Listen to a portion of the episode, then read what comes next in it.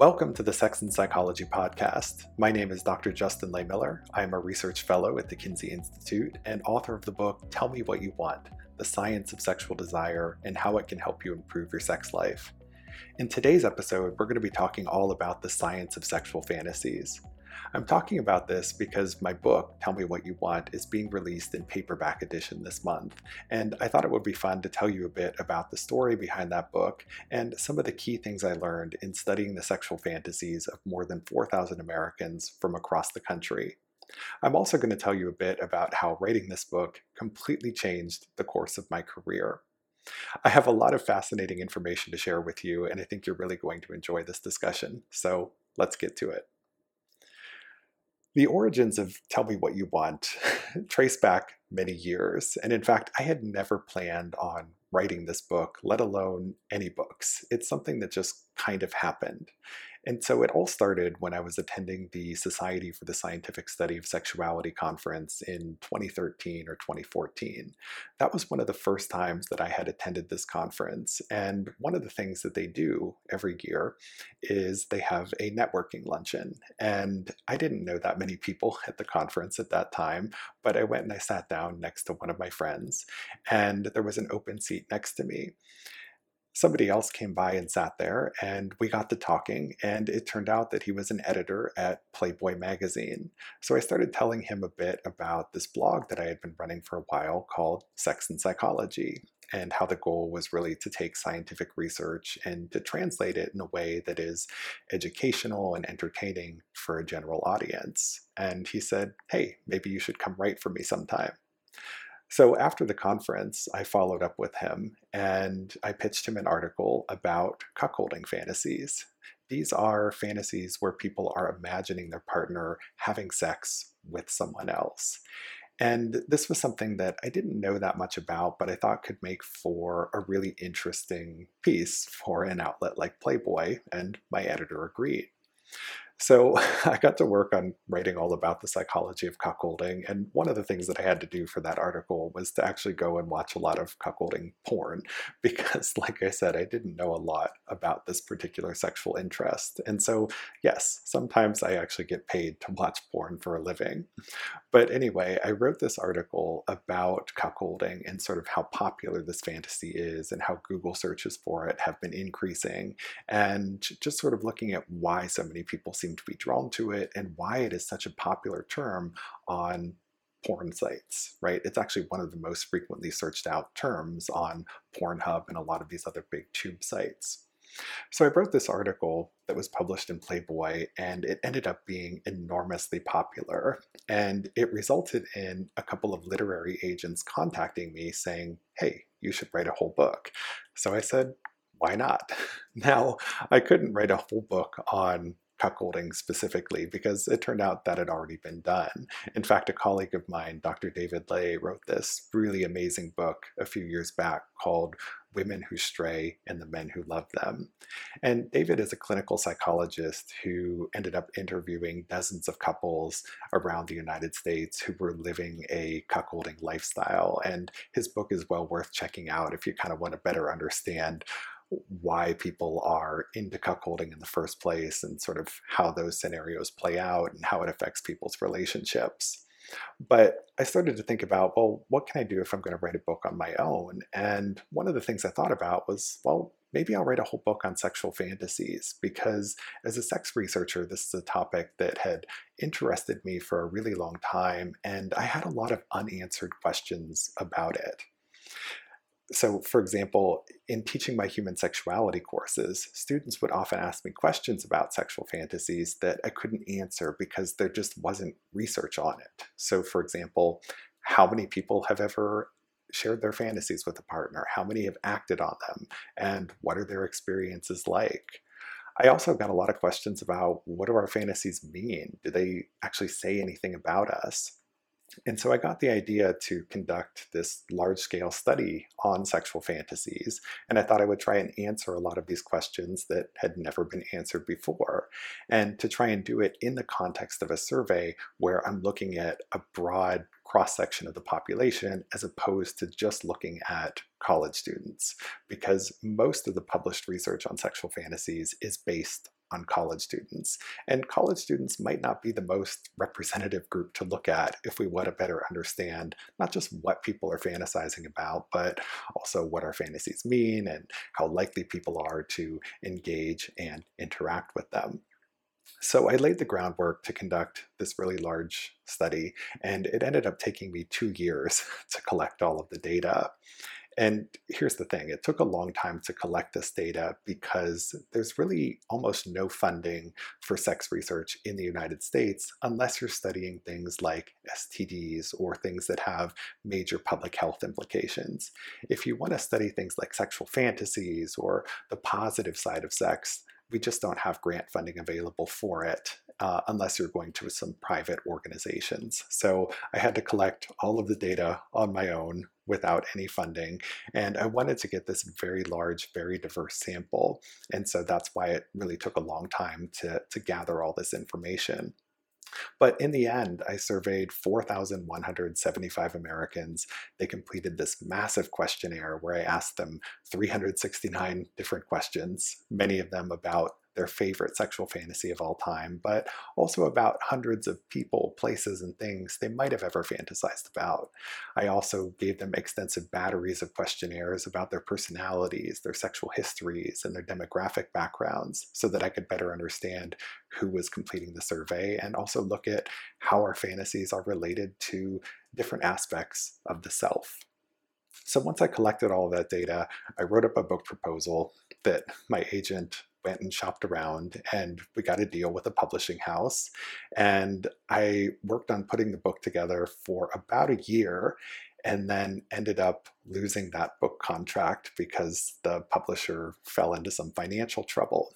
And so that was a very demoralizing experience because I had already invested a couple of years at that point into collecting the data and writing up the book. So we were kind of back at square one at that point. So my amazing agent went and resold the book to a new publisher. And I'm really thrilled with how it ended up turning out, but that still took another year from the time we made the new deal till the book was actually published. So, all in all, this was about a four year process, but I'm thankful with the end result. Now, there's a lot that I learned in the process of writing this book on sexual fantasies. So, here are some of the key things that, that came out of that survey. First, when I looked at people's favorite sexual fantasies of all time, I had people write them out in narrative form.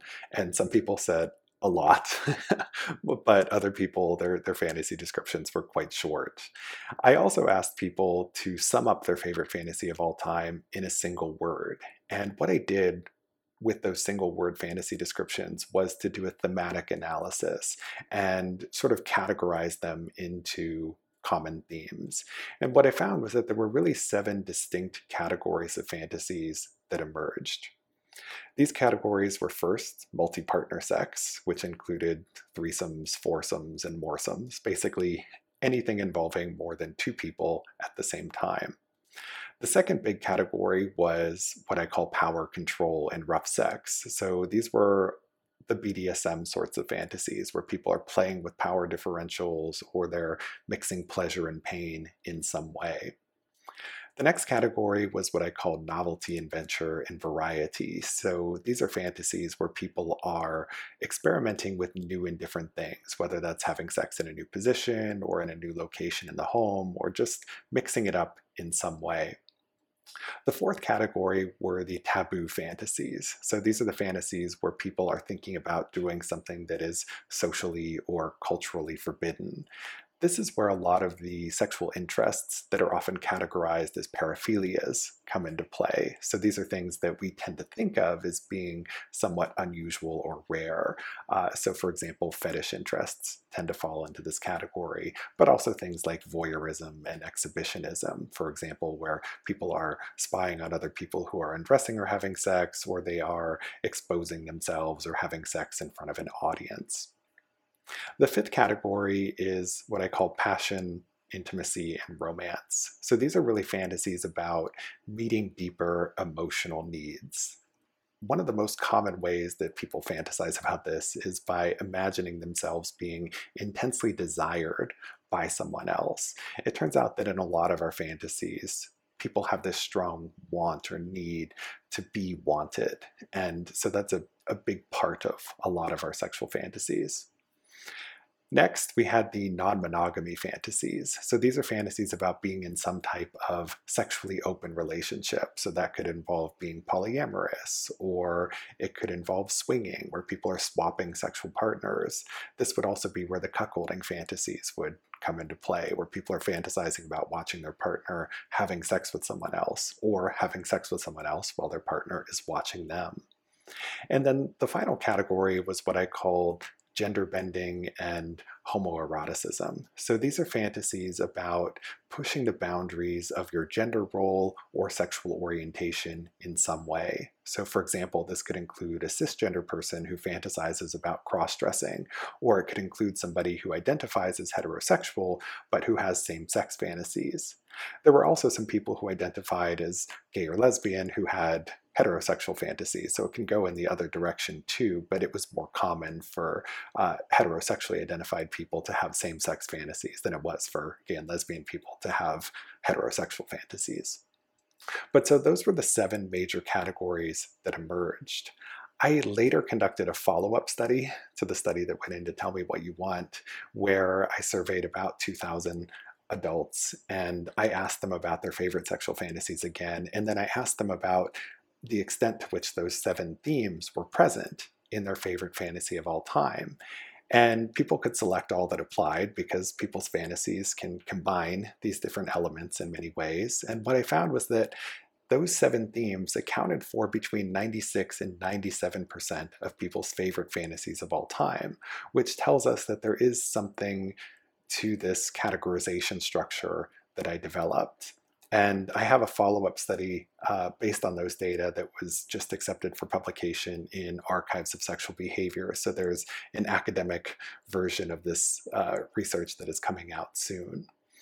But that's one of the key things I learned was that there were really these seven major categories of sexual fantasies. Something else that I also discovered in the process of my work was that our sexual fantasies seem to say a lot about us. So I found that there were lots of connections between what it was that people were fantasizing about and what their personality traits are. So, for example, when you look at the big five personality traits, uh, these are five personality traits that are thought to be uh, present to some degree in everyone's personality. These are openness to experience, which is kind of basically your willingness to try new and different things, conscientiousness, which is kind of how detail oriented you are and how much of a planner you are, extroversion, which is how outgoing and sociable you are. Agreeableness, which is kind of how much care and concern you have for the well being of others, and neuroticism, which is kind of the extent to which you deal well with stress and how emotionally stable you are. I found that all five of these traits were linked to the sexual fantasies that people reported having. So, for example, people who are high in openness to experience fantasize more about just about everything. Also, for people who are high in extroversion, those very outgoing people, they have more fantasies about group sex and non monogamy. So, they're not only social in real life, they're pretty social in their sex lives as well. For conscientiousness, this is that trait that's all about being detail oriented. These individuals tended to be much more detail oriented in their sexual fantasies. So, for example, they spent a lot more time describing the scene or setting in which their fantasies took place.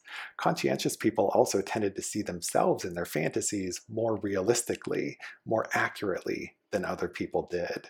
So this was something I found to be particularly interesting was that most people changed themselves in their sexual fantasies in some way, whether that was changing their body appearance or their genitals or their personality. Conscientious people were the least likely to make those sorts of changes. Next, when we look at agreeableness, this is that trait that's all about having care and concern for other people. These individuals placed more emphasis on their partner's pleasure in their sexual fantasies. So that care and concern extends to having more care and concern in the bedroom for how their partners are feeling. And then lastly, neuroticism. This is that trait where it speaks to how well you deal with stress and how emotionally stable you are. I found that for people who are high in neuroticism, that is, these are people who don't deal well with stress, they tended to be among the least likely to fantasize about trying new and different things. So they seem to play it really safe in their sexual fantasies because trying new things is something that can be stressful. So these individuals seem to be making an effort to not push themselves out of their comfort zone too much. So those were some of the things I found when I looked at personality.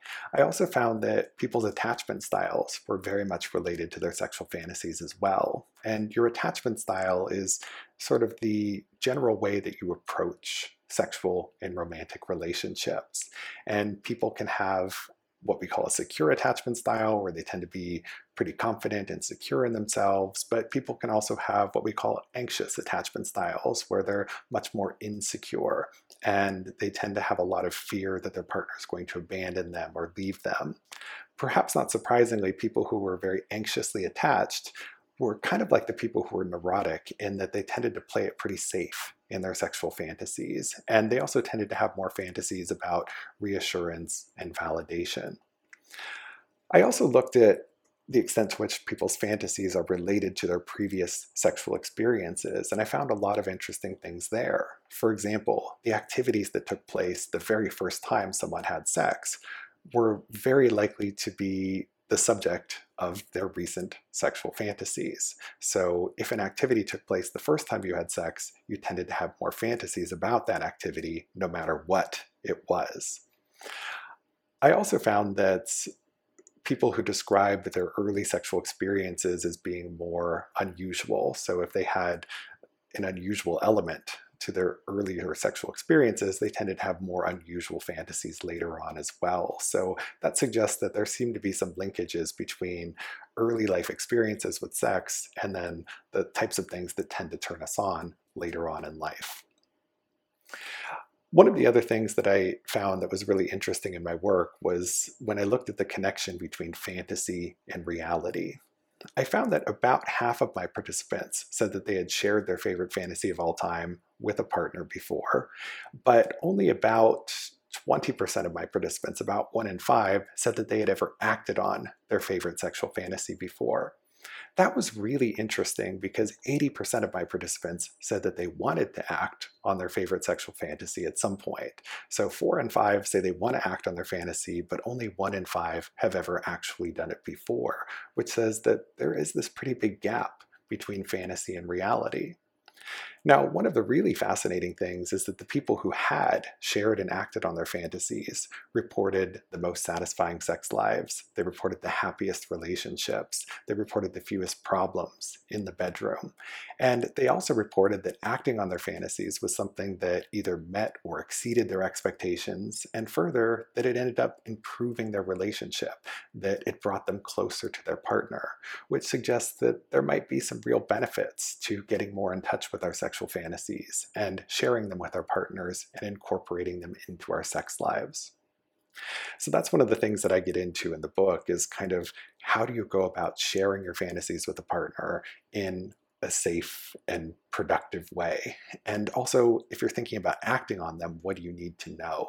So that's one of the things I try to do is to give people the tools, the skill set they need for communicating about their fantasies. And if they're interested in going the extra mile and acting on it, giving them the things that they need to know and take into account to ensure that everything is safe, healthy, and consensual. So that's a bit about what I learned in the process of writing this book. And writing this book is something that also really fundamentally changed my life in a lot of different ways.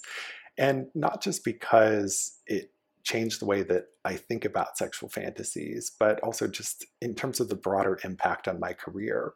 Because when I wrote this book, I thought that this is going to be the first of many books that I write. And I had actually just left academia at that point. I had been a college professor for 10 years, and I decided I wanted to go out and try something new and different. And it worked out well to, to do that at a point when I had this new book coming out. But once the book came out, it turned out that that led to all of these other career opportunities that I had never anticipated. And this started with being invited to do a lot of public speaking on the subject of sexual fantasies. So I started to get invitations to teach workshops for sex therapists on sexual fantasies. And it turns out that therapists often have clients who come in who have concerns about their fantasies. And like I said, there's not really a lot of research out there on sexual fantasies beyond college students. So there was this really big market for sex education about fantasies specifically.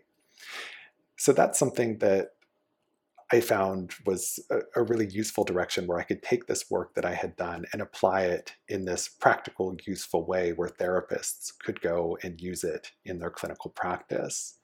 But I also started to get invitations to do other types of public speaking where I could talk about this work to a general audience. So I've been putting on these workshops and lectures all across the country, all on the science of fantasies. This book also led to a lot of consulting opportunities with sexual health and wellness companies because our fantasies and, and having extensive knowledge of them can help, for example, in terms of developing new sex toys that can help people to live out their fantasies. So that's something else that also emerged from this as well. So that's something that I would encourage anyone who is thinking about being an author to keep in mind is that when you're writing a book, think about what you can do to, to sort of build a whole brand around it. And this is useful for a couple of reasons. One is that the more offshoots you have from the book, the more you can come back and support the book. And increasingly, authors are expected to do more and more of the marketing work on their own these days because publishers are just expecting authors to, to carry more of the weight. So the more that you can take and expand and build upon this book, the better it will be for your career as an author in terms of getting future book deals and, and so forth. For me, I had absolutely no vision for what I was going to do beyond just writing a book. So that's something that I will definitely keep in mind with, with future books that come out is what are the other potential applications of this work that I'm doing. Something else that happened in the course of writing this book that really changed my life was that I ended up recording an audiobook version of Tell Me What You Want. And funny story there, I actually had to audition to record my own audiobook. You might think that as an author of a book that you'd automatically be able to do the audiobook but it turns out that you know publishers are very cognizant of whether somebody can tell an engaging story with their voice and whether they can really perform with their voice. And so I had to audition for it. And fortunately, I got the job, but it was one of the most grueling and physically and emotionally demanding experiences of my life. Um, because I ended up having to sit in a studio for 17 hours, split over the course of three days, recording this book. And every time that you stumble over a word, you have to go back. Every time your stomach grumbles or your voice starts to get raspy, you know, again, you have to stop and go back. And so even though the final product is somewhere between seven and eight hours, it was really a 17 hour process to get that final edited version. So this was something that was very emotionally and, and physically demanding because it's it, it's taxing to sit there in a studio and just talk for hours and hours on end and to try and be engaging with your voice but that actually taught me a lot about myself and what I'm capable of. And it also ended up making me much more comfortable and confident in my own voice. I'm somebody who spent a lot of my life being pretty quiet because I just I wasn't comfortable with my voice and I always hated the way that it sounded. But that really helped me to learn to love my voice and learn what I'm capable of doing with it. So it was really this important and powerful growth experience that I ended up getting out of that. Something else that you know, I also learned about myself was I started teaching these workshops, as I mentioned a little bit earlier. And some of these workshops that I taught were eight hour workshops for two days. So it was a 16 hour workshop of me standing in front of a group of people trying to inform them about the science and research in this area and trying to keep their attention. And I have to say, that was also one of the most emotionally and physically exhausting experiences of my life. But again, it taught me what I'm capable of. So that's one of the things that I'm really thankful for in the, the process of writing this book is that I had all of these opportunities that challenged me and led to growth. And now it's given me just a lot more confidence in myself and has given me more ideas for things that I can do uh, in my future career. One other thing that has happened as a result of writing this book is that it's led to an insane number of media interviews and opportunities where I've gone on television shows and radio programs and podcasts uh, talking about my work. And this has now spanned two years since the book initially came out, and I continue to be amazed that sexual fantasies are just have this constant steady stream of interest in them. But I think that really speaks to the importance of this topic because almost everyone has sexual fantasies and has them often. And a lot of people have a lot of shame and guilt and anxiety and embarrassment stemming from their sexual fantasies. So I found that I, I just have this constant opportunity to help continue to educate people about fantasies and to help reduce a lot of that shame and anxiety, with the hope being that it can help a lot of people to improve their intimate lives and relationships. And I'm fortunate to say that I've had many people who have reached out to me personally because they've heard one of the interviews that I've given, or they've read my book, or uh, they've come across my work in some other way, and they've told me how it really helped them in their sex life and relationship. And that's really the, the single most gratifying thing that I can hear in this line of work that I do is to know that I did something that helped someone else. So that's a bit about the story behind the book how it changed my life, and also some of the key things that I learned about sexual fantasies. If you want to learn even more, I highly encourage you to check out the paperback edition of Tell Me What You Want, which launches this month, but it's also available in other formats for your reading and listening pleasure if you're interested in the ebook or audiobook. If you want to learn more about my work and stay up to date with it, please be sure to follow my blog, Sex and Psychology, at sexandpsychology.com. I blog about the latest sex research several times per week, and you can also follow me on social media where I'm sharing things every day. I think that sex is one of those areas where almost all of us want to know more about it, but there are lots of sources out there that provide less than reliable information. So, what I try to do in my work is to always provide scientifically based information about sex because I think that's the best way to learn about what's going on because it helps us to understand more of the diversity in human sexual expression, right? Because a lot of people who are out there providing sex advice are speaking based on only their personal experiences. And while there is value to that, we know that different things work for different people. Different people want different things. And so that's where the science is helpful because we can look at the responses of a broader group of people and help to understand that there's diversity in differences and different things work for different people. So, thank you for listening. Um, and again, be sure to follow the blog, sexandpsychology.com, to stay up to date on the latest podcasts and my latest posts. And be sure to check out Tell Me What You Want, now available in paperback. Thanks for listening.